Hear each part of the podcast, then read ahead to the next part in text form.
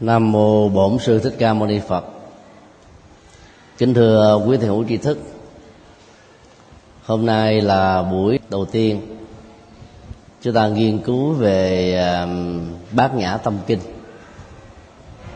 Một bản kinh ờ, rất quan trọng trong ờ, truyền thống dân học đại thừa.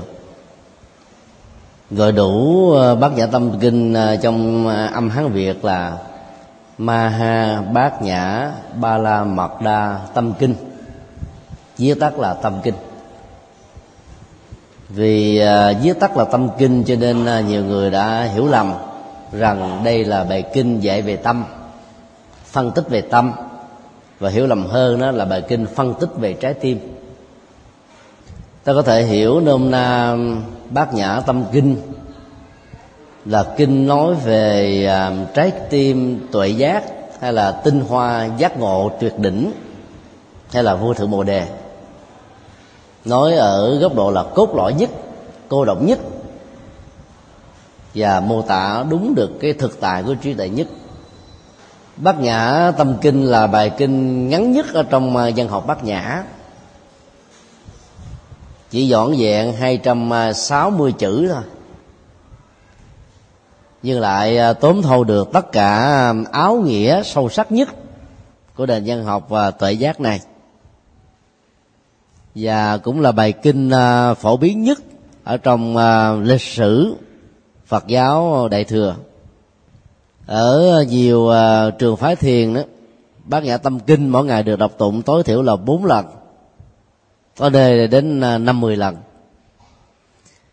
trong uh, truyền thống của tịnh độ tông đó thì bát nhã tâm kinh đều có mặt trong các khóa lễ.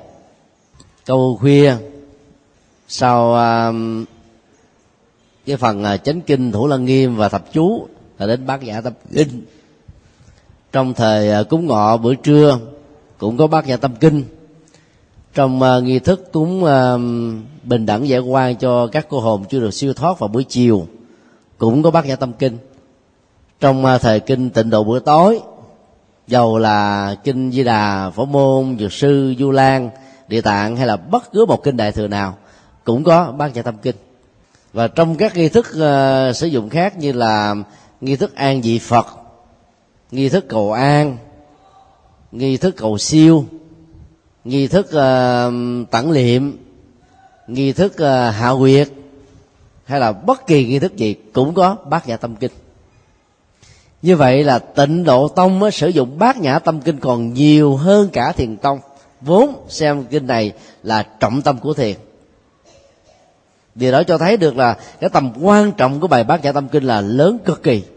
Nhưng rất tiếc là cũng phần lớn phật tử chúng ta lại không hiểu rõ hết vì chưa được học về nội dung của bài kinh sâu sắc này. Bản dịch ờ, mà chúng tôi sử dụng để ờ, phân tích là của ngài à, trần quyền trang, vị đại tâm tạng pháp sư, nổi tiếng của à, trung quốc sống vào thời đường. Bản dịch của ngài à, có mặt vào năm 648 tức là năm trinh quán thứ 23 của nước này. Trước đó đó thì tại trung quốc cũng đã có nhiều bản dịch khác nhau.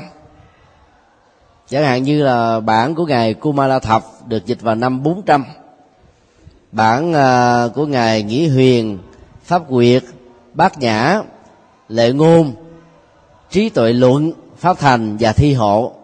Đều là những cái bản uh, cũng rất hay. Đã được dịch trước ngài trần quyền trang rồi. Lịch sử ờ, phiên dịch uh, kinh điển ở trung quốc tạo ra cái truyền thống phong phú.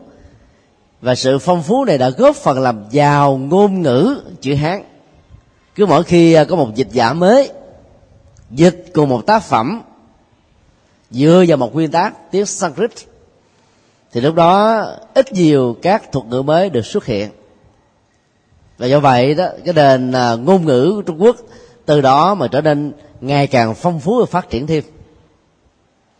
À, trong bất kỳ một ngôn ngữ nào, bản phiên dịch tiếng mẹ đẻ từ kinh điển cũng đều làm cho ngôn ngữ đó trở nên phong phú.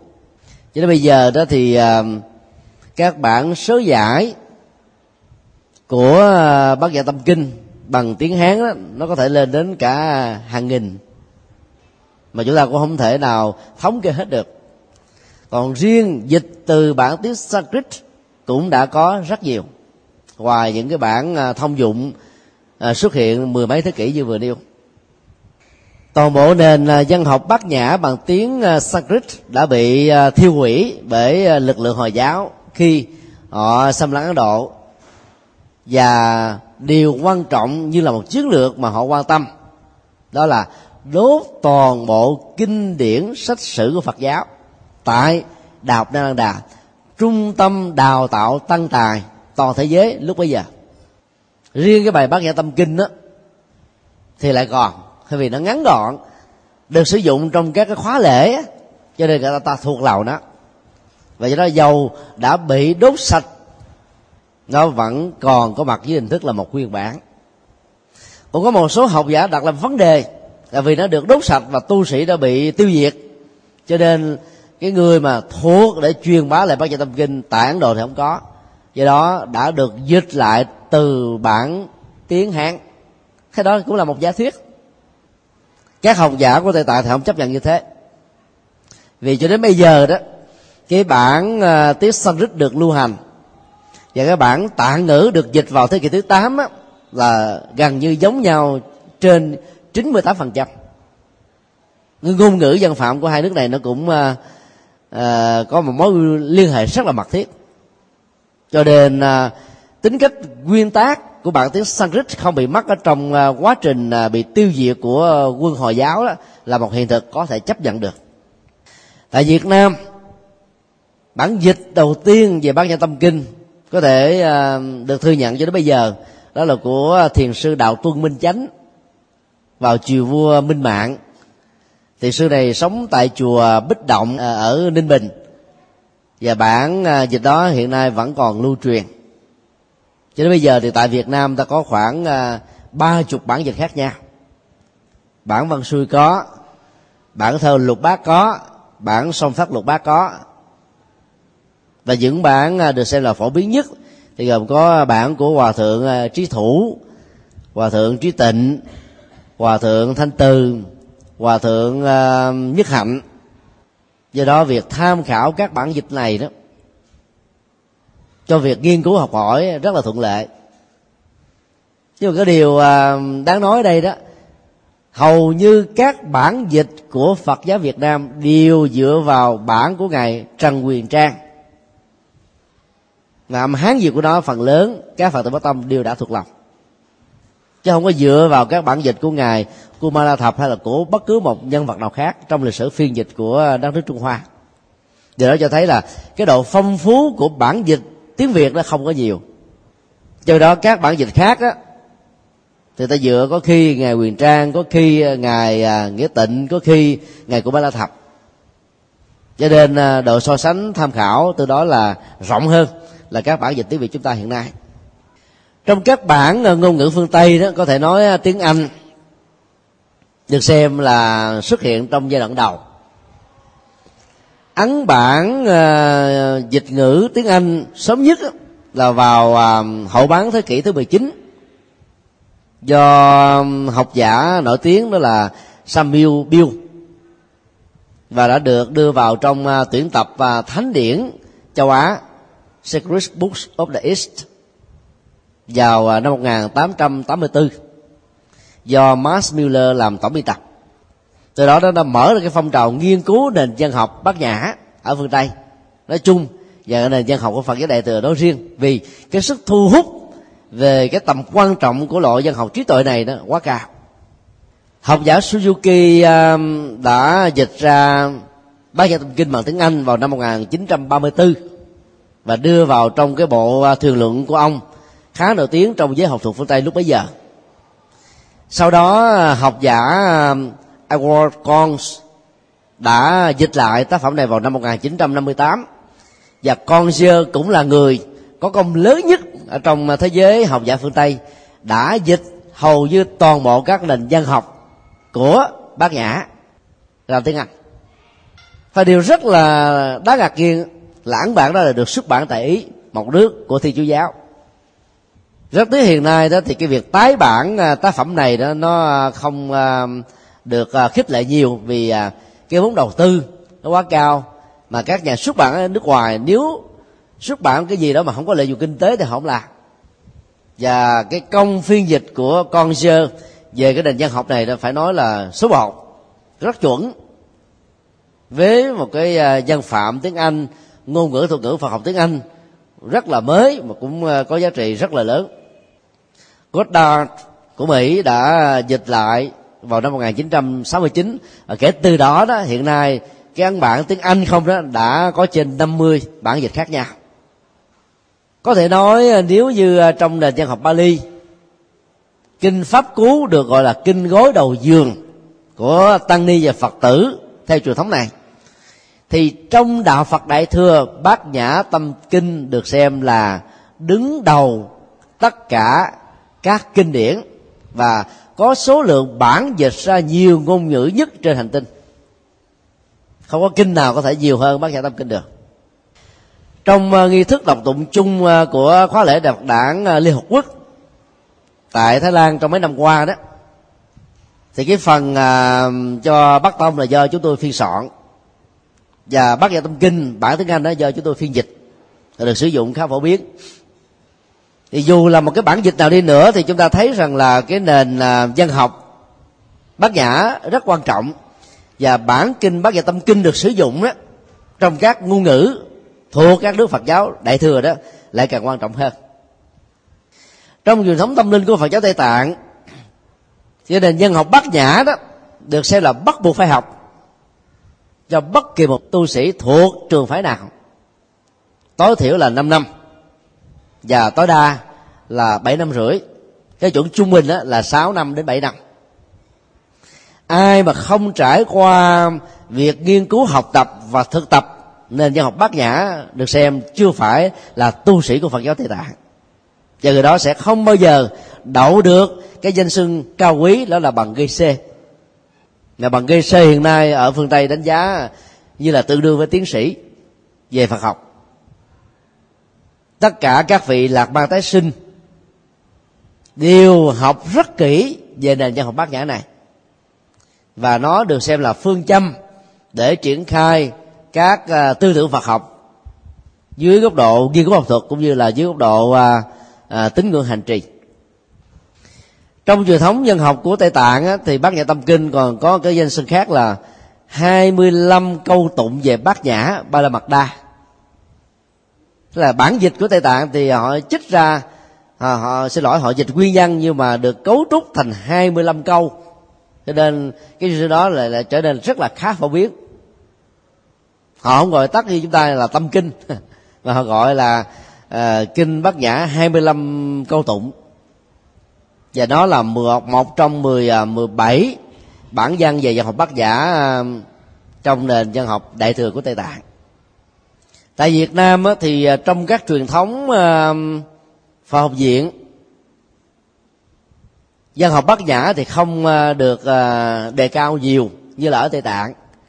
Nhưng ở các cấp học cao đẳng trở lên á, thì bát nhã tâm kinh được học nghiên cứu rất kỹ. Và nền văn học bát nhã cũng được giảng dạy cả một năm cho đến là ba năm.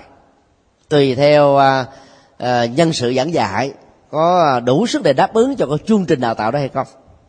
Thì nhìn chung là các nước phật giáo đại thừa đánh giá rất cao về nền văn học bát nhã vì nó là trọng tâm, con đường tâm linh của phật giáo, tức là trí tuệ. Ba la mặt. Bát nhã được xem là chủ đề chính của nền văn học quan trọng này. Chứ không phải là trái tim. Lại càng không phải là cái tâm, theo cái nghĩa chung di tâm hay là di vật đó là chúng ta sẽ phân tích uh, kỹ về cái tựa đề của ờ, bài kinh này. Cấu trúc của bát nhã tâm kinh đó, có thể được phân thành à, bảy nhóm chính. Thứ nhất là, là đề cập đến cái pháp hội tâm kinh. Trong uh, tất cả các bản dịch dầu là các dịch bản khác nhau của chữ hán đều không có đề cập đến cái uh, nguồn gốc của pháp hội.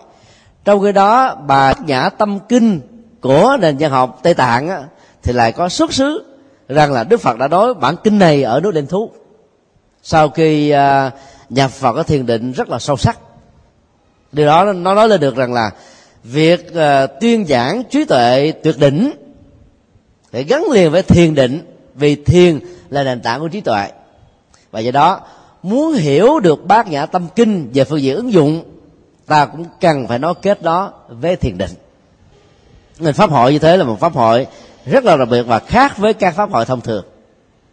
Điều thứ hai nội dung bát nhã tâm kinh à, nhấn mạnh đến uh, cái uh, đối tượng của uh, quán sát trí tuệ. Chứ nếu là năm uẩn đó là con người tâm vật lý và các quan hệ giữa con người với thế giới khách quan nói chung. Chứ đề đó được sử dụng như là một công cụ quan sát và quan sát một cách đúng với tự giác bát giả, thì thực tại đang là sẽ được chúng ta đánh giá đúng với quy luật của duyên khể, vô ngã, vô thường.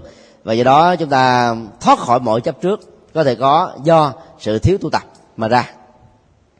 Thứ ba, tác dụng của trí tuệ bát nhã được sử dụng trong à, tiến trình quán sát mà một hành giả cần phải trải qua trong đời tu của mình mà đỉnh điểm cao nhất của đó là giải phóng toàn bộ những nỗi khổ niềm đau do sự dướng mắt trong quá trình của sự quan sát. Tại đây được xem là giá trị quan trọng nhất của bát nhã tâm kinh. Độ nhất thiết khổ ách tức là vượt qua tất cả những khổ đau. Ai tụng bát nhã mà không nêu ra cái phương châm quan trọng này được xem như là trả bài cho đức phật thôi, không quan trọng, không có ý nghĩa. Thì giống như ta đọc các to thuốc để trả bài to thuốc đó cho các dược sĩ, các bác sĩ, các bệnh viện, thì chẳng có lợi ích thiết thực nào. Cho nên hành trì bát giả tâm kinh là phải gắn liền với việc giải phóng khổ đau của nó. Thứ tư là nhờ vận dụng à, trí tuệ mà ta quán chiếu được thực tướng của mọi sự vật hiện tượng, hay là bản chất của thực tại. Thực tướng đó à, theo bác bát tâm kinh và nền văn học bát giả nói chung là bất nhị, tức là không phải hai cho đó là một cái đơn chức là càng là một sự sai lầm. Phân tích thực tại dưới góc độ bất dị là một cái nhìn rất là toàn diện. Chẳng hạn như à, ta nói bất cấu bất định. Nhìn à, sự vật là nhơ đó thì cái cảm giác dòm gớm sẽ xuất hiện và do đó chúng ta sẽ đánh mất các phương diện khai thác được các cái giá trị và phương diện tích cực của đó mà cho tất cả mọi thứ là thanh tịnh hết á, thì cũng lại một cực đoan đối lập cho nên là phải thấy rõ cái nguyên nguyện của thực tại là không có những cái tính chất mà chúng ta gán ghép do đứng từ góc độ này hay là nói kết ở góc độ khác. Thực tại phải vượt lên trên là mọi cả phạm trù đối đãi. Vốn chỉ là một phương diện do ta đứng từ một lăng kính khác nhau. Ai à, tiếp xúc với thế giới thực tại như trên được gọi là đang nhìn với cặp mắt bất dị và do vậy vượt lên trên mọi à, chấp trước từ nhất nguyên này hay nhất nguyên khác. Thứ năm ngoài đối tượng thực tại nói chung đó tất cả những cái à, phương diện cụ thể nó được à, bác sĩ tâm kinh đề cập đến đó là à, nhóm à, tâm vật lý gồm có thân thể cảm giác rồi ý niệm tâm tư và nhận thức được gọi trong thuật ngữ Phật học đó là ngũ uẩn. Và ngũ uẩn này nó lại phát sinh ra thế giới quan và nhân sinh quan qua con số 18 giới mà chúng ta đã học rất là kỹ và nhiều ở trong các bài kinh cuối của kinh Trung Bộ từ kinh à, 145 cho đến à, kinh 152 sáu giác quan là đối tượng được quan tâm. Nó thuộc về à, năm cái đầu á, liên hệ đến thân và cái thứ sau, liên hệ đến tâm. Không có giác quan nào không có đối tượng nhận thức của nó. Gọi là nhận thức là nhận thức về một đối tượng, một đối vật nhất định nào đó trong khung thời gian quá khứ hay là hiện tại hoặc là tương lai và do vậy kết quả của sự tiếp xúc giữa các giác quan và thế giới đối vật của nó là các loại nhận thức. Sáu giác quan sáu trần cảnh và sáu nhận thức. Như vậy được gọi là 18 giới tức là 18 à, yếu tố phổ quát. Và nó hình thành lên là à, nhận thức về nhân sinh nhận thức về vũ trụ của đạo phật. Một đối à, từ khác được à, trí tuệ bát nhã quán chiếu đến đó là 12 nhân duyên tức là phân tích cái tiến trình sanh tử của con người và các chủng loại động vật qua chiều à, thời gian à, quá khứ, hiện tại, vị lai.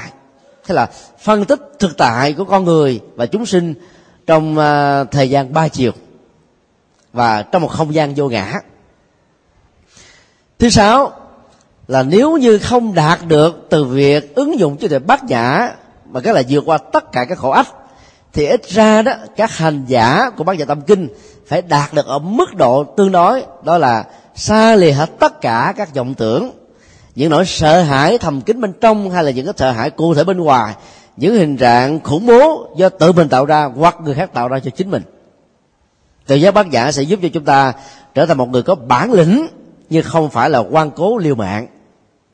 Và do đó, không có bất cứ một cái biến cố nào trong cuộc đời có thể làm cho người đó bị sao động theo hướng tiêu cực ảnh hưởng đến dòng cảm xúc thái độ nhận thức hành động và tương quan xã hội của người đó nói chung. Thứ bảy bác dạy tâm kinh dạy chúng ta về cái um, uh, nỗ lực rũ bỏ mọi chấp trước như là thanh gươm thật là bén chặt đứt hết tất cả mọi ràng buộc của những sợi dây uh, cảm giác nhận thức và nhất là sợi dây thành quả. Thực tập tội giác không phải là để chắc đầy các thành quả chúng ta đạt được mà là lễ quý bỏ hết tất cả những thứ đó để ta đạt được cái tự giác cuối cùng đó là vô thượng bồ đề. Và cuối cùng rất là sâu sắc. Bác giả tâm kinh uh, sử dụng đến một cái nghệ thuật chơi chữ. Trí tuệ được quan niệm như là thằng chú. Trí tuệ được quan niệm như là một phép màu. Trí tuệ được xem như là một cái năng lực để giải phóng tất cả mọi khổ đau. Và cái đó là màu nhiệm trong thế giới hiện thực ai cũng có thể thực tập được trải nghiệm được và chứng đắc được. Nó khác hoàn toàn với ờ, các câu thần chú của các nền dân học mật tông. Đó là xem thần chú như là một cái nguồn phép màu mà mỗi danh xưng của các vị thiện thần được nêu ra trong thần chú được xem là cái nguồn lực để giúp cho con người cầu gì được đó vượt qua được nỗi đau và thành tựu được ờ, mọi uh, nguyện ước chân chính ở trong cuộc đời có trí tuệ là có hạnh phúc có trí tuệ là dứt khổ đau có trí tuệ là mọi việc đưa được thành tựu. Vì trí tuệ luôn luôn là một loại hành động ứng với nhân quả ứng với vô ngã hợp với vô thường và phù hợp với mọi quy luật của vũ trụ. Rồi, tri thức tuệ giác là một loại tri thức cao nhất mà con người cần phải có. Đó là cái cấu trúc của bài à, bát nhã tâm kinh à, trong vòng 260 chữ mà nội dung và cái giá trị trị liệu của nó rất là cao nhưng rất tiếc á, trong thực tế chúng ta sử dụng nó vào những mục đích rất là bình thường. Đi tụng kinh đám ma. Rồi đi tụng kinh à, cầu an. Mà à, bản thân của người tụng cũng không có cơ hội để mà trải nghiệm nó. Bản thân của người à, được sử dụng nghi thức này cũng không có cơ hội để hiểu được nó vì không có ai giải thích nó. Cho khi giá trị của nó rất là sâu sắc. Càng ngắn gọn chừng nào thì lại càng khó chừng đó về phương diện dân học và triết lý cho nên à, việc học và nghiên cứu bản kinh này đó, không bao giờ à, được đặt ra với một cái à, tham vọng quá lớn là là chứng đắc được nó. Nhưng ra đó, nó là một cái ước nguyện rất là chân thành. Ta hiểu nó ở góc độ tương đối với chiều sâu và việc sử dụng nó ở phương diện nào là có giá trị ở phương diện ấy. Chừng đó thôi cũng đã cảm thấy thỏa mãn lắm rồi. Bây giờ ta đi vào cái tựa đề của bài kinh. Maha Bát Giả Ba La Mật Đa Tâm Kinh. Trong uh, tiếng uh, Sanskrit gọi là Mahapranya Paramita Hridaya Sutta. Mọi ngộ nhận về bài kinh này nó nằm ở chữ tâm Hridaya. Chữ tâm này uh, về nghĩa đen có nghĩa là trái tim.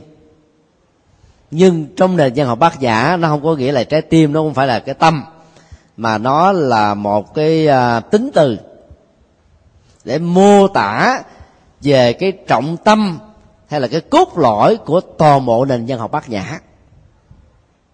Và bài kinh này cái tựa đề bài kinh này cũng rất là hay. Đại đa số là giữ lại cái phần phiên âm hán việt. Chỉ có à, hai chữ cuối cùng là dịch nghĩa theo chữ hán đó là tâm kinh. Và rút gọn lại là tâm kinh cho nên phần lớn người ta đã hiểu như chúng tôi vừa nói.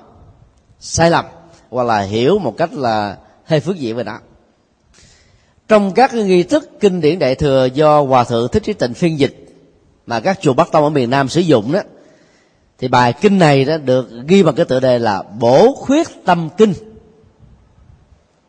Hòa thượng dịch thì không sai. Dụng ý của ngài rất là rõ. Bổ khuyết tức là nếu cả một nghi thức đọc tụng mà không có bài kinh này đó, thì nó được xem là thiếu, cho nên phải bổ túc vào. Ở cuối cái phần chánh kinh của nghi thức đọc tụng đại thừa vì tầm quan trọng trí tuệ rất lớn. Mà ở đây ý hòa thượng muốn nói là nếu không sử dụng trí tuệ bát giả để phá chấp về những thành quả mà mình đạt được đó, thì hành giả phật giáo bắc tông, nói chung đó, sẽ rơi vào cái việc cầu phước báo mà cầu phước báo không phải là cái đích đến của các hành giả về phương diện hành trì. Do vì à, cái dụng ý đó không được giải thích, cho nên rất nhiều người cứ hiểu bát nhã tâm kinh là bài bổ khuyết. Khuyết về cái gì thì họ không nắm rõ. Do đó phải đọc. Và do vậy, nghi thức nào cũng có nói hết. Hòa thượng thích trí quảng có lý do riêng của ngài. Trong các nghi thức à, tụng kinh cầu an, hòa thượng bây giờ sử dụng bài bát nhã tâm kinh đó hay là những bài kinh à, à, cầu nguyện cho ta đạt được những cái à, ước nguyện chân thành á, thì không sử dụng đến bát nhã tâm kinh. Vì bát nhã tâm kinh là rũ bỏ chấp trước mà rũ bỏ hết mọi thứ. Giờ ta đang muốn cái gì đó mình kêu ta rũ bỏ luôn. Thì sao ta chịu nổi? Vì vì giữ bị hoặc là bị uh, sốc liền. Trong các uh, nghi thức uh, cứu dường đại tăng cũng không dùng đến uh, bài bát nhã tâm kinh làm gì. Sáng hôm nay cũng tại giảng đường này chúng tôi đã phân tích ờ, cái tầm quan trọng của việc tổ chức lễ cưới ở trong các chùa. Và cũng có lưu ý rằng là nghi thức lễ đính hôn tại các chùa không nên sử dụng bài bát nhã tâm kinh. Mà hiện nay đó, hầu như cái nghi lễ hằng thuận, tức là lễ cưới đó, đều sử dụng đến đó lý do chúng tôi nêu ra rất đơn giản là, thứ nhất, trong cái triết lý mà tự giác ờ, bát nhã cần các hành giả quán chiếu đến đó là sắc tức thì không không tức thì sắc. Hiểu theo nghĩa nhận thức luận thì rất là sâu nhưng mà hiểu theo nghĩa đen á sắc ở đây là là là, là cơ thể của vợ và chồng của tức là của uh, hai người đang đến hôn với nhau. Chẳng khác gì là không tức là không có thực thể nào hết. Không chẳng khác gì sắc. Làm như thế thì người ta dễ lẫn lộn và dễ chán cái sắc đẹp mà trong cái đó hạnh phúc của trần đời lại quan trọng đến đó. Ở trình độ nào thì ta cần đến cái này chứ không phải là mới đến với đạo phật mà đem bắt giả tâm kinh ra mà tụng, thì dọn ngược hết. Hoặc là không sử dụng được cái giá trị trị liệu của nó, thì cũng chẳng có lợi ích thực tế nào. Đời sống à, vợ chồng của con người phải được thiết lập bằng những cái rất là cụ thể. Thứ nhất là một vợ, một chồng. Thứ hai đó là tôn trọng, hiểu biết, cảm thông, đồng chí hướng, đồng tôn giáo, đồng đạo đức, đồng sự rộng lượng, thì mới có thể bền bỉ trăm năm răng lông tóc bạc bây giờ mình phá hết rũ bỏ hết thì làm sao mà có thể đi con đường hạnh phúc của uh, người tại gia được? Cho nên sử dụng ba nhà tâm kinh trong uh, nghi thức uh, lễ cưới là không thích hợp lắm. Và chúng tôi đã đề nghị nên sử dụng uh, uh, một cái phần rất quan trọng ở trong kinh thiện sinh. Đảo vị trí chút xíu. Đó là năm đạo đức cho người chồng năm đạo đức cho người vợ đưa lên đầu. Đến năm đạo đức của cha của mẹ đối với con cái, và ngược lại rồi năm đạo đức đối với anh chị em với nhau, năm đạo đức với gia đình mình so với làng xóm xã tắc. À, năm đạo đức của người à, công dân đối với quốc gia. Dân dân là bởi vì đời sống vợ chồng, nó liên hệ tất cả các phương diện này. Không có người vợ, người chồng nào mà không là tư cách một công dân hoặc sau này có thể là lãnh tụ một à, đất nước hay là lãnh tụ các cái à, cơ quan xứ nghiệp công ty vân vân. Và uh, trường hợp bất đắc dĩ lắm vì những cái chứng bệnh uh, không thể có con. Chứ tất cả người hướng đến hôn nhân đều muốn rằng mình có một đứa con như là hoa trái tắc ý của tình yêu. Cho nên quan hệ thiêng liêng giữa cha mẹ và con cái chắc chắn phải có trong một gia đình. Mà khi đã có con em rồi thì phải có uh, anh em chị em trong cùng một huyết thống hay là bên cô cậu hay là bên chú bác vân vân. Phải có thôi. Không có gia đình nào mà không có quan hệ với xã hội và những người láng giềng. Cho nên sáu mối quan hệ xã hội đó đều có và bắt đầu từ cái quan hệ hôn nhân như là một khế ước xã hội. Cho nên việc đọc tụng cái phần ngắn của bài kinh này có nghĩa rất lớn cho những người à, tổ chức lễ cưới tại các chùa. Và sau đó là cái phần hồi hướng ngắn thôi. Tụng kinh là điều tốt lành chứ đừng có thêm cái phần à, nguyện sanh tây phương tịnh độ trung. Mới làm đám cưới mà đòi sanh tây phương rồi ai dám làm? Lúc ta sử dụng mà ta không thấy. Cái sự mâu thuẫn hoặc là những cái mà nó chưa cần thiết sử dụng đến thì hiệu quả tâm lý không cao. Nếu được đọc tụng bằng cái uh, dịch nghĩa của tiếng việt thì các đôi uh, gọi là uyên hương mới này có cảm giác là sợ và xa lánh phật giáo là chuyện rất là thường tình có điều là họ có nói ra hay không thôi. Vì lý do tế dị hay là cụ thể là chuyện khác. Trong ờ, chú giải của hòa thượng tinh từ ờ, có đoạn như thế này. Tâm kinh là tâm, là kinh nói về tâm. Nếu hiểu rõ thì maha bát nhã ba la mật đa tức là tâm kinh. Vì sao? Vì trí tuệ rộng lớn, cứu kính, còn gọi là trí tuệ bát nhã, tức là tâm dạy nghĩa triết lý của phần phân tích này rất là hay. Nhưng mà nghĩa ngữ cảnh á, thì lại không tương thích. Là tâm kinh không nên được hiểu là kinh nói về tâm kinh nói về trái tim. Mà ta phải gắn với cái đoạn được tỉnh lược của nó vốn rất quan trọng. Nếu ta hiểu tâm là trái tim là trọng tâm là quan trọng là cốt lõi là tinh hoa thì cả tựa đề đó nên được hiểu là kinh tinh hoa trí tuệ à, đáo bi ngạn vĩ đại. Nếu dịch sát nghĩa đó là thế. Như vậy đối tượng của bài kinh này là à, bát nhã ba la mật đa chứ không phải là trái tim hay là cái tâm. Mà bát nhã đó được hiểu ở góc độ đơn giản nhất nhưng lại bao hàm hết cho nên gọi là tinh hoa tức là tim hay là tâm là vị thế. Ba la mật la thường được dịch trong chữ hán là đáo bỉ ngạn. Có nơi còn được dịch là độ bỉ ngạn đau á, thì nhấn mạnh đến cái góc độ kết quả của quá trình thực tập trí tuệ đến bờ bên kia. Còn khi mà dịch chế độ thì nó sát hơn. Là bởi vì nó là tiến trình bơi lội qua, đi thuyền sang để hướng về một cái bên bờ mà nơi đó không còn nỗi khổ, niềm đau, phiền não, trần ô và những cái điều không như ý do kết quả của sự tu tập trí tuệ đạt được. Cho nên độ bí ngạn vẫn chuẩn xác hơn là đáo bí ngạn nhưng rất tiếc á, khái niệm đáo bị ngạn là được sử dụng nhiều trong nền văn học của trung hoa và việt nam hơn là chữ độ. Nhưng không khi đó khi mà dịch là sát baramita thì ta lại không dùng là à, à lục đáo bí ngạn mà là lại là lục độ. Cái hay là nằm chỗ đó. Tức là sáu tiến trình đi sang bờ bên kia của tự giác. Sáu tiến trình hay là sáu phương tiện để đạt được cái tự giác ở mức độ cao nhất sự giải thoát toàn hảo nhất lục độ chứ không phải là lục đáo. Như vậy bản thân dịch ngữ mà các vị tổ sư trung hoa cũng đã thiếu sự thống nhất rồi. Nếu ta dịch luôn là lục độ và tương thích với bên kia đó là là lục là độ ba la mật hay là à, phải thống nhất như thế thì nó không cần phải dùng đến cái từ là lục đáo ba la mật nữa các tổ trung hoa đã phân loại à, bản chất của trí tuệ làm à, ba nhóm. Thứ nhất được gọi là dân tự bát nhã. Còn được hiểu đó là phương tiện. Trí tuệ đó, chỉ có thể được hiểu rõ khi ta dùng các hệ thống ngôn ngữ, đúng nhân phạm, đúng trình tự, mô tả đúng bản chất ở mức độ tương đối về nó. Nhờ mô tả về văn tự này mà ta có thể hiểu được cái trí tuệ là gì và nó khác như thế nào vô rồi như thế nào so với các kiến thức thông thường mà con người có thể có từ học vấn từ nghiên cứu từ việc uh, sử dụng các cái kỹ năng tư duy khoa học bao gồm diễn dịch quy nạp tổng hợp loại si vân vân. Và các tổ uh, uh, phân tích ở mức độ rộng hơn.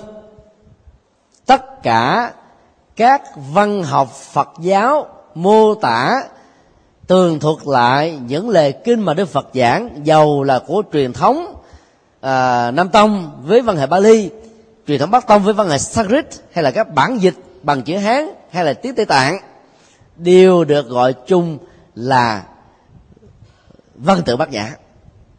Thế bởi vì có cái đó ta có được cái trí tuệ rất là lớn. Nhờ đọc vào kinh điển phật giáo mà ta có trí tuệ về vũ trụ luận trí tuệ về thế giới quan trí tuệ về nhân sinh quan trí tuệ về các quy luật vận hành trong vũ trụ nói chung. Mặc dù đó chưa phải là sự chứng đắc, nhưng ít ra ta có cái tầm nhìn chuẩn xác về chúng là đỡ khổ rồi. Nhờ các kiến thức từ văn tự bát nhã này mà ta không còn mê tín dị đoan vào thượng đế, vốn được các tôn giáo nhất thần quan niệm rằng là nguyên nhân đầu tiên của vũ trụ. Cũng nhờ từ à, kinh điển phật giáo mà ta hiểu rất rõ rằng là các vị thần linh trong cuộc đời không có chức năng quản lý các chức trách và ngành nghề nhưng người ta đã mê tín và gán ghép. Mà các thần linh nếu có, cũng chịu cái quy luật nhân quả như bao nhiêu con người và các chủ là động vật khác có mặt trên hành tinh trong chiều dài, lịch sử. Cho nên không có cái văn tự bát nhã là rất rối, rất nhiều vấn đề. Thiền học của phật giáo nhật bản và trung quốc đã đi về một cái hướng từ đó là thiên cực. Ở chỗ là phê phán quá nhiều về cái nền văn tự bát nhã.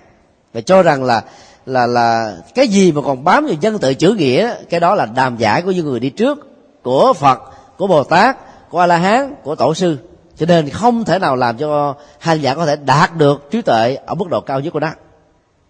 Vì đó họ lập ra một cái tông chỉ mới là là giáo ngoại biệt truyền. Tức là truyền tâm ấn không lệ thuộc vào ngôn ngữ dân tự bát nhã. Không lệ thuộc vào kinh điển. Ta không nói những gì mà đã được lặp lại. Mà hãy nói bằng sự trải nghiệm chứng đắc của chính bản thân mình. Tông chỉ đó rất hay, nhưng trên thực tế gặp rất nhiều vấn đề. Vì rất nhiều hành giả khi chưa trải qua việc nghiên cứu kinh điển bằng văn tự, thì sẽ không hiểu biết gì về lịch sử đức phật, về những giáo pháp phật dạy, về những ứng dụng của nó và những giá trị trị liệu của nó và kết quả là họ trở thành một con người rất là cực đoan. Chỉ biết đến công án của các thiền sư thôi. Còn phật là gì? Phật dạy thế nào? Giải pháp ra sao? Thì họ không cần bận tâm để biết đến. Cho nên, văn tự bát giả vẫn được xem là một phương tiện không thể nào không có. Ngày nay trên khắp hành tinh người ta dựa vào văn tự, dựa vào dân bản để tạo ra triết học, dân học, xã hội học, đạo đức học bất cứ một ngành nghề gì trên thế giới này muốn phát triển phải dựa vào văn tự thôi. Miễn là đừng chấp vào nó. Được ý quyền lề cán cân uh, luân lý và cán cân luật pháp của xã hội cũng dựa vào văn tự. Mà các dân bản luật pháp là dân bản chuẩn nhất ít có sơ hở nhất rõ ràng nhất không có lẫn lộn nhất để trở thành hệ quy chiếu cho mọi chuẩn mực đạo đức trên xã hội này. Cho nên không có văn tự là không được do đó ta không nên quá cực đoan về vấn đề phủ bác văn tự. Trong khi nội dung của văn tự ta chưa nắm, giá trị phương tiện của nó ta chưa sử dụng được, mà hủy bỏ nó được xem là chưa qua bờ mà đã bỏ thuyền. Đó là một cái cực đoan chấp vào sự quan không, còn nguy hiểm hơn là chấp vào cái hữu của dân tự để đạt được những giá trị chân thiện mỹ. Thứ hai, được gọi là quán chiếu bát nhã. Trải nghiệm bát nhã bằng tiến trình quán chiếu sẽ giúp cho chúng ta trở thành một chủ thể nhận thức bát nhã. Và sống với nó khi mình sử dụng à, năng lực quán chiếu để à, thẩm thấu được à, thế giới thực tại, thì các ngôn ngữ không còn là một cái rào cản nữa vì ngôn ngữ ta thấy rất rõ nó có những giới hạn nhất định của nó. Ngôn ngữ chỉ mô tả được cái vỏ của thực tại, chứ không thể được đánh đồng với bản chất của thực tại cho nên dùng tuệ giác để quán chiếu về thực tại sẽ giúp cho chúng ta thẩm thấu được thực tại ở mức độ chiều sâu hơn. Nhưng mà nếu không có cái dân từ bát giả thì ta không thể là đạt được cái trình độ thứ hai đó là à, quán chiếu bát nhã. Và bát nhã thông qua quán chiếu mới là bát nhã thật. Còn kiến thức về bát nhã đó nó là một loại dân tự. Có thể ta hiểu rất rõ về nhân quả. Luân hồi nghiệp báo duyên khể vô ngã vô thường nhưng mà khi cái nỗi khổ niềm đau xảy ra với mình mình vẫn khổ như thường, bởi vì mình đâu có sử dụng quán chiếu đâu. Cho nên à, đoạn đầu tiên của bác gia tâm kinh là à, chiếu kiến ngũ uẩn giai không. Tức là một cái à, sự thực tập bát nhã bằng sự quán chiếu đấy. Thấy rõ được thân thể, cảm giác, ý niệm, tâm tư nhận thức không phải là tôi tôi không phải lệ thuộc vào nó, cho nên vượt qua hết tất cả các khổ ách. Ông thấy được bằng sự quán chiếu thì khổ vẫn còn y nguyên. Có người là thuyết thao thao bất tuyệt bất tận có nhiều phật tử hiểu rõ kinh điển còn hơn là tăng ni đó. Viết sách, thậm chí là giảng dạy ở cái cấp thạc sĩ, tiến sĩ cho các tăng ni. Nhưng mà khi đối diện với ờ, thực tại, họ không sử dụng đến là trí tuệ quán chiếu đó thì họ vẫn bị khổ đau như thường. Cho nên là thực tập quán chiếu bát nhã là chiếc chìa khóa để mở cửa giải thoát và giúp cho chúng ta vượt qua một khổ đau. Đây là yếu tố không thể không có thứ ba là thực tứ bát nhã. Nhờ quán chiếu, ta thấy rõ được thế giới thực tại một cách chuẩn xác hơn. Và đúng như chúng đang là chứ dân từ bát nhã hay là những cái kiến thức thông thường đó, nó giúp cho chúng ta chỉ hiểu một cách à, hề hợp bên ngoài thôi. Cho nên, cái khoảng cách giữa quán chiếu bát nhã và cái bát nhã về thực tại, nó chỉ cách nhau bằng tơ tóc của nhận thức thôi. Đúng phương pháp hay không? Trong sự quán chiếu, nếu ta đúng phương pháp luận, sử dụng trí tuệ để thẩm thấu cái vô ngã của mọi sự hiện tại, sự vật hiện tượng, thông qua các chiều thời gian quá khứ hiện tại và vị lai, thì ta đang nhìn thực tại như chúng đang là, và cái nhìn đó được gọi là thực tướng bát nhã. Tức là trí tuệ về thực tại. Chứ không phải nó là một cái cách độ nhận thức về thực tại không phải như thế giữa quán chiếu bát nhã và thực tướng bát nhã hai cái là một thôi. Một cái là đang thực tập và một cái là đạt được cái nhận thức và không để cho thực tại quấy rầy mình. Thông qua các cái thăng trầm, vinh nhục, thành công, thất bại, lên voi, xuống chó và những biến cố khác nói chung. Ba loại bát nhã này đó, nó có mối quan hệ mật thiết với nhau. Nhờ có được cái văn từ bát nhã cho nên ta quán chiếu không có sai phương pháp nhờ quán chiếu thực tập đúng phương pháp cho nên ta có được cái trí tuệ về thực tại gọi là thực tướng bát nhã. Tiến trình đó uh, rất là cần thiết với những cái trật tự được diễn ra như vừa nêu. Vấn đề còn lại đây sẽ là đối tượng quan trọng nhất là bát nhã ba la mật đa chứ không phải là bát nhã thông thường. Ba la mật đa là tuyệt đỉnh là toàn hảo là tuyệt đối là một tính từ mô tả về cái độ sâu của trí tuệ mà một hành giả sử dụng quán chiếu thành công trong tiến trình thực tập của mình. Với lời đó được nói rõ ở cuối bản kinh là phải chấp hết tất cả những thành quả mà chúng ta đạt được. Chứ còn bao nhiêu gì đó là ta không thể đạt được cái đích điểm cuối cùng, đó là vô thượng bồ đề trở thành phật quả. Có một số ờ, dịch giả khác đã sử dụng cái khái niệm như là kinh uh, kinh ruột. Tại vì hiểu sai cái chức năng uh, mô tả nghĩa bóng của chữ tâm á. Thì có người nói là kinh tất yếu bác nhã. Tất yếu nó cũng không phải thế mà là kinh trọng tâm kinh tinh hoa kinh cốt lõi.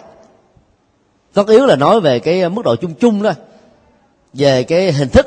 Cho nên khi nói là cốt lõi ta nói về nội dung và bài kinh này là nói về nội dung của trí tuệ ba la mật đa. Chứ tôi xin nói thêm về nguồn gốc của à, bài tâm kinh này. Ở trong à, bài à, tiếng tây tạng đó, thì cái phần đầu tiên của đó nó như thế này là ôm nam mô bhagavatyai ara paramita gia. Kính lễ bậc tuệ giác vô thượng người đã đạt được bờ bên kia của trí tuệ toàn hảo. Ở đây nó có cái từ là à, baga vát dài và trong các cái bản dịch chữ hán là không có. Nghĩa của baga vát dài đó ngoài nghĩa là thế tôn đấng tôn kính nó còn có nghĩa là mẹ. Và một số bản dịch của tiếng tây tạng liên hệ đến chữ thánh mẫu. Tính từ thánh ở đây không có nghĩa là à, mẹ đồng trinh. Mà thánh ở đây là vì á, tuệ giác có năng lực khai sinh ra trí tuệ khai sinh ra các đức phật. Không có một vị phật nào mà không trải qua sự đạt được tuệ giác toàn hảo. Cho nên trí tuệ là mẹ sinh các đức phật cho nên được gọi là là mẹ thánh là thế. Trí tuệ được hiểu là mẹ thánh hay là thánh mẫu. Nó khác với cái từ trong kinh địa tạng mà à, ma gia được gọi là thánh mẫu tức là mẹ ruột của đức phật, mẹ sinh ra đức phật. Còn đời nhân học bác giả thì không quan trọng mẹ của đức phật là ai, mà quan trọng rằng là ai thực tập trí tuệ và lấy trí tuệ làm mẹ thì người đó sẽ chứng thành vô thượng bồ đề. Nữ tính được sử dụng ở đây vì nữ tính được được xem là cái cơ quan khai sinh ra sự sống. Và trí tuệ được sử dụng với nữ tính về phương diện nhân phạm và tư tưởng để cho thấy rất rõ nếu không có trí tuệ thì không có quả vị giác ngộ nào có thể đạt được sự thành tựu ở mức độ cao nhất hay dù chỉ là một mức độ bình thường. Đó là một cái cách chơi chữ rất là sâu sắc mà rất tiếc các ban dịch chữ hán đã bỏ qua không uh, chứa đựng nó. Cho nên uh, ngay sau cái khái niệm baga vách dài nó có chữ Aya Aya là thánh trí tuệ sẽ giúp cho con người trở thành một bậc thánh và thánh ở đây là con người giải thoát thật sự. Nó khác hoàn toàn với à, thánh ở trong thiên chúa giáo. Người phàm phong cho người quá cố làm thánh. Không phải trong lịch sử của thiên chúa giáo vị uh, uh, giáo hoàng nào cũng được phong thánh đâu. Có nhiều giáo hoàng người ta nghe nhắc tên đế người ta phỉ nhổ. Không vì tạo ra tội lỗi quá nhiều. Cho chính giáo hội uh, thiên chúa giáo la mã và con người nói chung chỉ có một số Ờ, các vị giáo hoàng chuẩn mực về sống đạo đức, phẩm hạnh thì mới được phong thánh đó. trong khi đó, học thuyết của họ là giáo hoàng không thể sai. Nghĩa là xem giáo hoàng là thánh, đại diện cho chúa cao nhất ở trên cuộc đời, mà trên thực tế chỉ phong thánh một số vị thôi. Cho thấy là giữa các học thuyết của thiên chúa giáo ta thấy đã có sự mâu thuẫn nội tại rồi. Nhưng cái thánh đó là một cái thánh rất là tương đối. Người phàm phong cho người quá cố thánh. Có nhiều người được phong thánh sau 300 năm 700 năm, một nghìn năm có thể có người đến là cả 19 thế kỷ mới được phong thánh. Thế trong khi đó bên phật giáo thánh là gì? Cái năng lực tội giác nội tại. Do sự tu tập với cái kết quả chuyển hóa không còn nỗi khổ niềm đau phiền não nó rơi rụng hết trọn vẹn. Là ta thấy rất rõ à, tái sanh đã kết thúc hạnh thánh đã được hoàn thành việc nên làm đã làm không còn trở lại trạng thái sanh tử này nữa. Người đã thấy rất rõ các phiền não đã được kết thúc được gọi là lậu tận minh. Và thấy rất rõ cái nhân quả quá khứ của mình từ đại cương đến chi tiết, được gọi là túc bình minh. Và thấy rõ được nhân quả của chúng sinh ở trong tương lai. Rất rõ như là các vân tay, hoa tay trong lòng bàn tay của mình được gọi là thi nhãn minh. Cho nên người đó được gọi là thánh. Dầu cho cuộc đời có phong hay là không phong, dầu cho cuộc đời có phê bình chỉ trích những người như thế đi nữa, thì người đó là thánh thật sự. Còn cho dầu chúng là có phong một vị nào đó là thánh là phật là bồ tát mà nếu như người đó ờ, không đạt được cái sự chuyển hóa các phiền não tham sân si ở gốc rễ hay là di mơ rễ má của nó thì người đó vẫn là một người phàm kẻ tục như thường thôi. Cho nên cái chuẩn mực của thánh trong phật giáo rất cao và rất là chính xác. Không bị sai lệch. Cặp từ à, uh, Bhagavad Ara đó mà nếu bỏ đi đó thì nó làm cho người ta bị hiểu sai về cái uh, trọng tâm của bát nhã tâm kinh lắm và có thể hiểu lầm rằng thằng chú là chính của bát nhã. Trong khi đó, trí tuệ được hiểu như là thằng chú vì có thể làm cho một người phàm trở thành một bậc thánh. Vì làm cho một người phàm có thể trở thành là một bậc giác ngộ, khai sinh ra bậc giác ngộ. Đoạn đầu tiên ờ, của bát nhã tâm kinh ờ, như thế này, theo bản dịch của tây tạng. Tôi nghe như vậy, một thời đức phật, cư trú ở thành ờ, vương xá, có mặt tại đỉnh núi linh thú cùng với nhiều vị đại tỳ kheo và các vị bồ tát lớn. Lúc ấy, đức phật đã nhập vào chánh định, cảnh giới thậm thâm vi diệu và bắt đầu nói kinh bát nhã ba la mật đa tâm này. Cái đoạn này hoàn toàn bị mất ở trong các bản dịch chữ hán. Bản dịch đầu tiên của bát nhã tâm kinh à, tiếng tây tạng sớm nhất là vào thế kỷ thứ 8 trong đó các bản dịch chữ hán là có mặt ở thế kỷ thứ tư và bản mà chúng ta đang sử dụng trong các chùa trung quốc việt nam tây tạng triều tiên là vào thế kỷ uh, uh, uh, thứ, uh, thứ thứ bảy 648 do vì bỏ cái đoạn đầu này cho nên cái ý nghĩa của pháp hội nó bị người ta hiểu giảm đi. Nhà giáo học bác giả luôn luôn gắn liền pháp hội của nó. Ví dụ như bài à, à, nâng đoạn chương can bát giả ba la mật đa. Đó là một trong à, 17 bài kinh quan trọng nhất của nền văn học bát nhã. Thì cái dẫn nhập của nó là gì? À, sau khi khắc thực về đức phật không phải vào ngồi tòa vậy đó mà ngài lại ngồi à, trên cái trống không và thuyết bài bát giả bài à, năng đoạn à, bát nhã. Thế đó là, là một hình thức là phá chấp không đúng là cái trình tự thông thường về phải trải tọa cụ rồi có nước để rửa chân. Rửa chân xong là ngồi xếp bằng.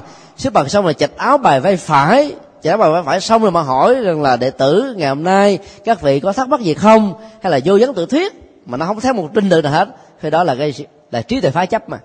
Cho nên cái việc dẫn nhập vào pháp hội bát giả bao giờ nó cũng khác hơn là các pháp hội thông thường.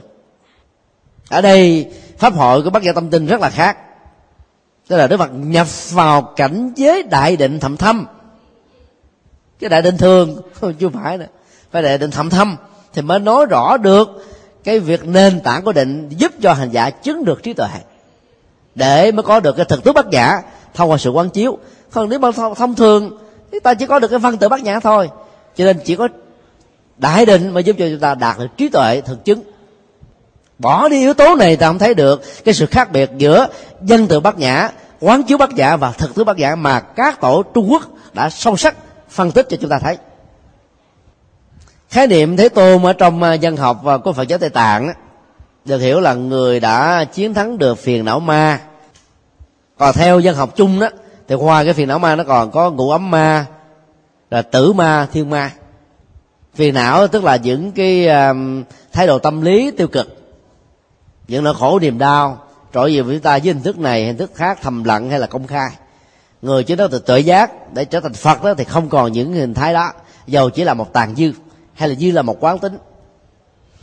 Khi ta chiến thắng được phiền não ma thì cái kết quả kéo theo sau, ta ta đạt được cái bản lĩnh không không còn bị lệ thuộc vào ngủ uẩn nữa, hay là ngủ ấm.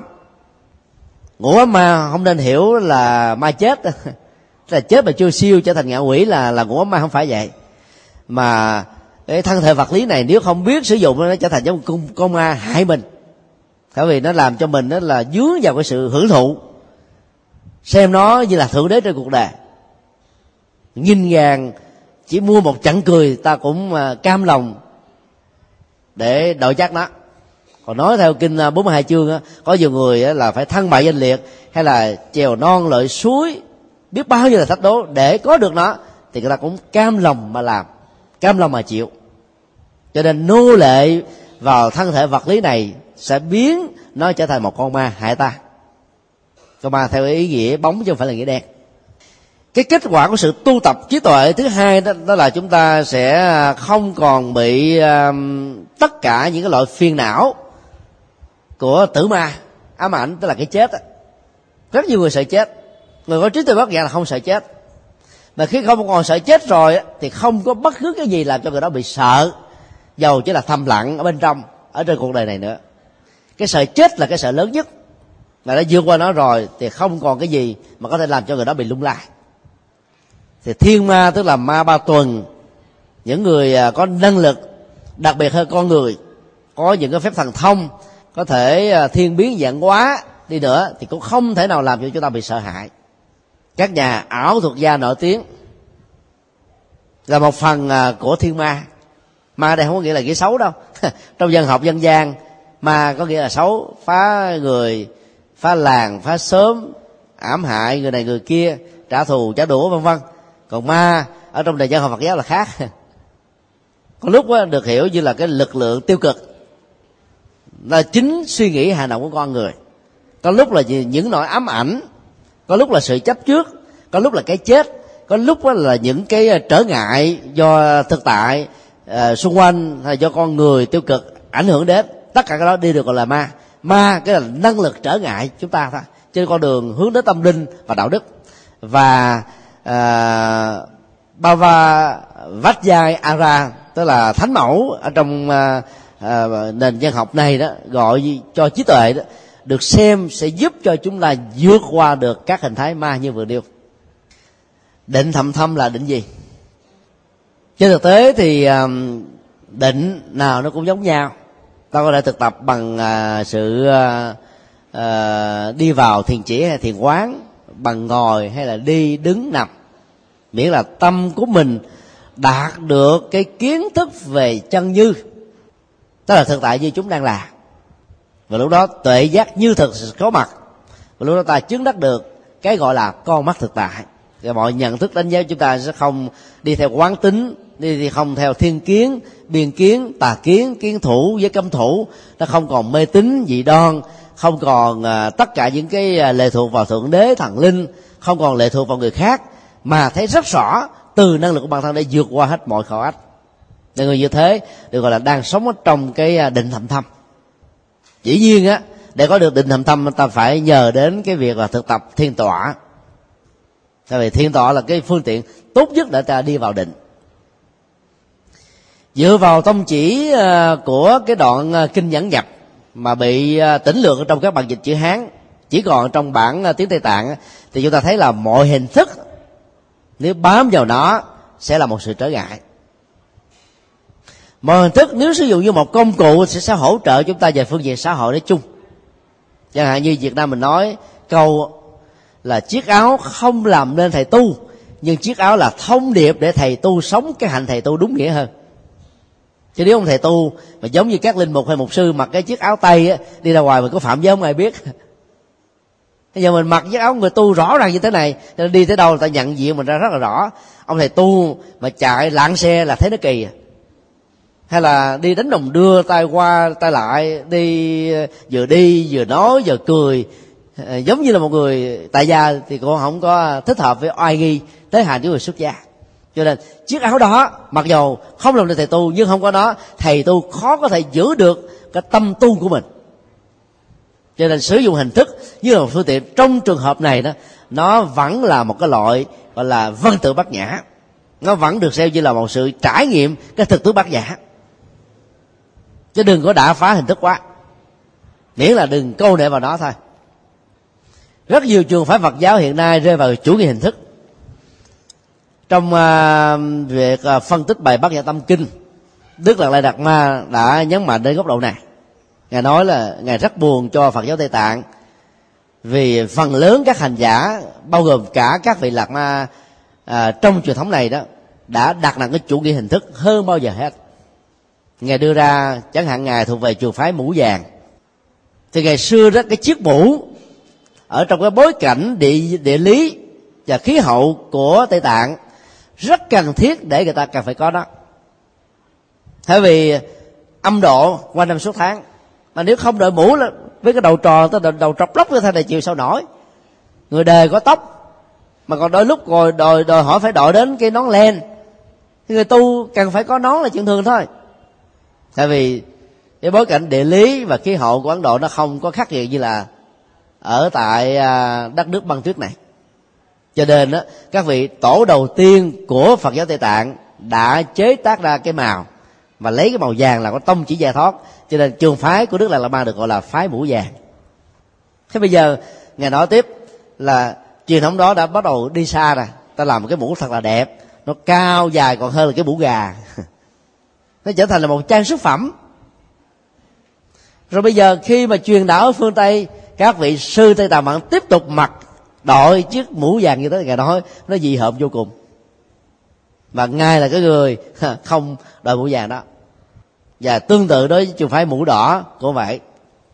Do đó, nếu không dùng cái à, trí tuệ bác giả để quán chiếu, thì những cái hình thức do thầy truyền trò nói, hay là những cái phong tục tập quán trong dân gian, cha mẹ truyền, con cái nói nghiệp, thì ta thấy nó có nhiều sự dư thừa, nhiều sự ngớ ngẩn vô cùng thực tập chứ đề bát nhã có giá trị ở chỗ đó.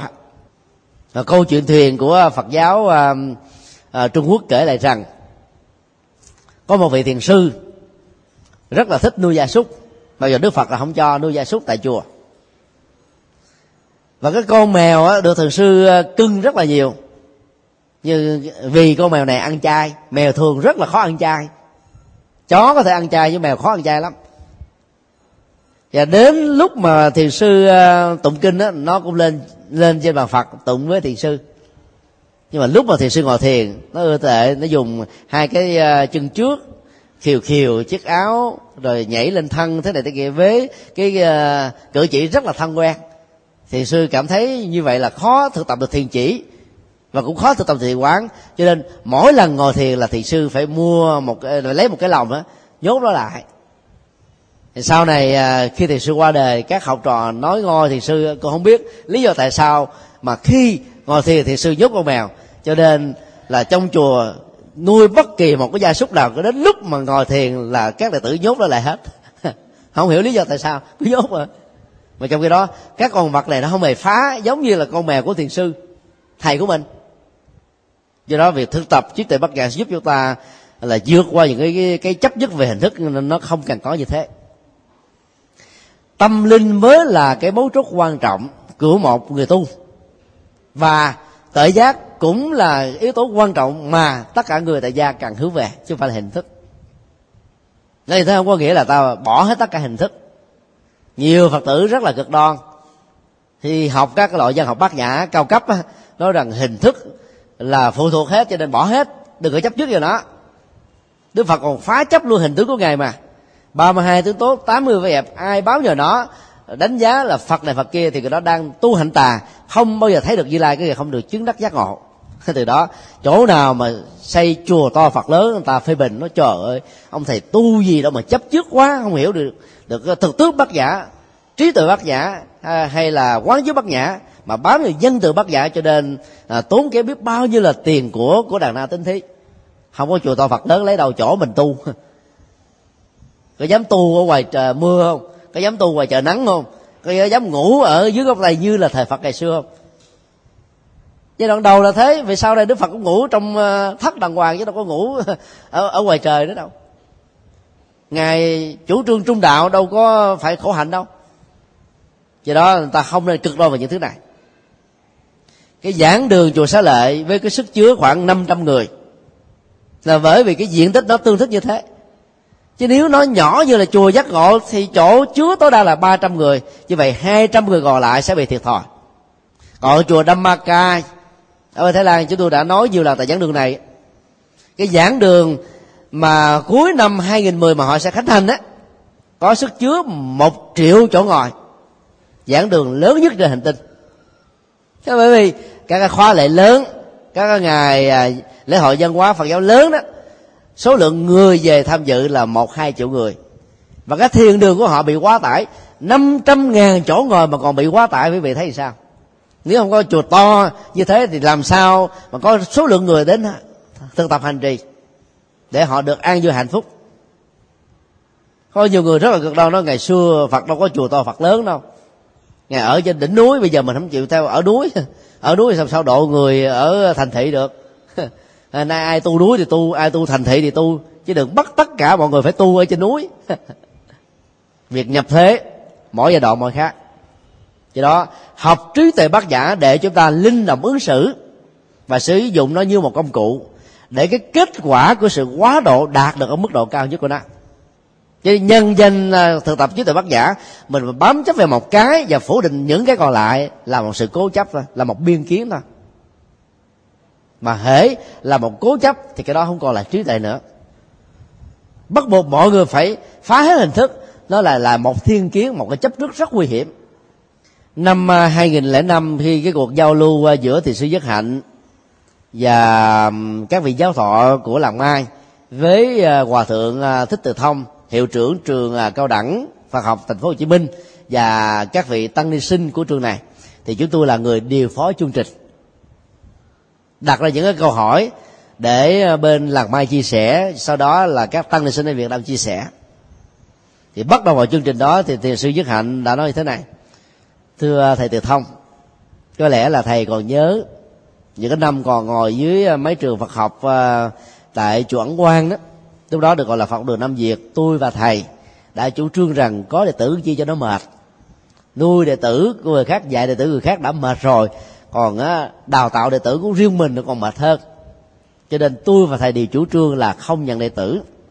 Tôi và thầy cũng là những người chủ trương là không xây các chùa. Nhiều thầy trụ trì nhiều sư cô trụ trì đã cắt quá nhiều chùa rồi. Vấn đề còn lại là mình đi giảng dạy cho các tu sĩ trong các chùa đó là đã mệt và không có đủ thời giờ rồi các chùa thêm chi. Sau mấy chục năm hành đạo ở hải ngoại tôi đã nhận ra quan niệm đó là một sự sai lầm cho nên tôi đã đính chính nó bằng cách là tôi đã xây dựng lên làng mai. Làng mai rất rộng đến mấy chục mẫu. Và sau này à, các trung tâm à, chi nhánh ở tại mỹ như là trung à, trung tâm thiền à, lộc uyển gần hollywood đến hàng trăm mẫu. Rồi sau đó là rừng phong gần new york đến vài chục mẫu. Với những cái phương tiện rừng và nhà cửa rộng lớn như thế thì mới tổ chức được những cái khóa tiền thành công chứ và thiền sĩ nhất hạnh, chỉ trong vòng có ờ, hai mấy năm thôi, đã có trong và ngoài nước gần một ngàn đệ tử xuất gia. Mà phần lớn họ là giới trẻ 35 tuổi trở xuống 18 tuổi trở lên. Và phần lớn họ đều có trên tay những cái tấm bằng cử nhân, thạc sĩ, kỹ sư, bác sĩ, tiến sĩ. Tri thức họ rất vững. Họ đến với đạo phật bằng một lý tưởng. Vấn đề còn lại là ta sử dụng chùa to phật lớn là như thế nào? Chứ phải là hãy cắt chùa là bị bác hãy làm phật lớn là bị chê hãy làm cái gì đó là bị ờ, phê bình. Trí tuệ bác giả không phải thế. Trí tuệ bây giờ thấy rất rõ trong lúc nào ta dùng phương tiện mà phương tiện đó như thế nào được xem là hữu dụng.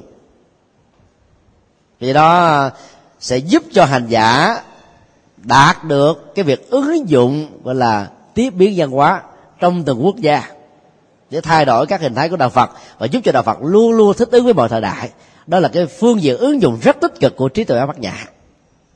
Nói tóm lại, cái phần à, dẫn nhập của kinh bát nhã giúp cho chúng ta có một cái nhìn về tầm quan trọng của việc sử dụng đúng cái trí tuệ để giải phóng những nỗi khổ, niềm đau, nói chung. Thì à, phần à, trình bày kinh đến đây kết thúc.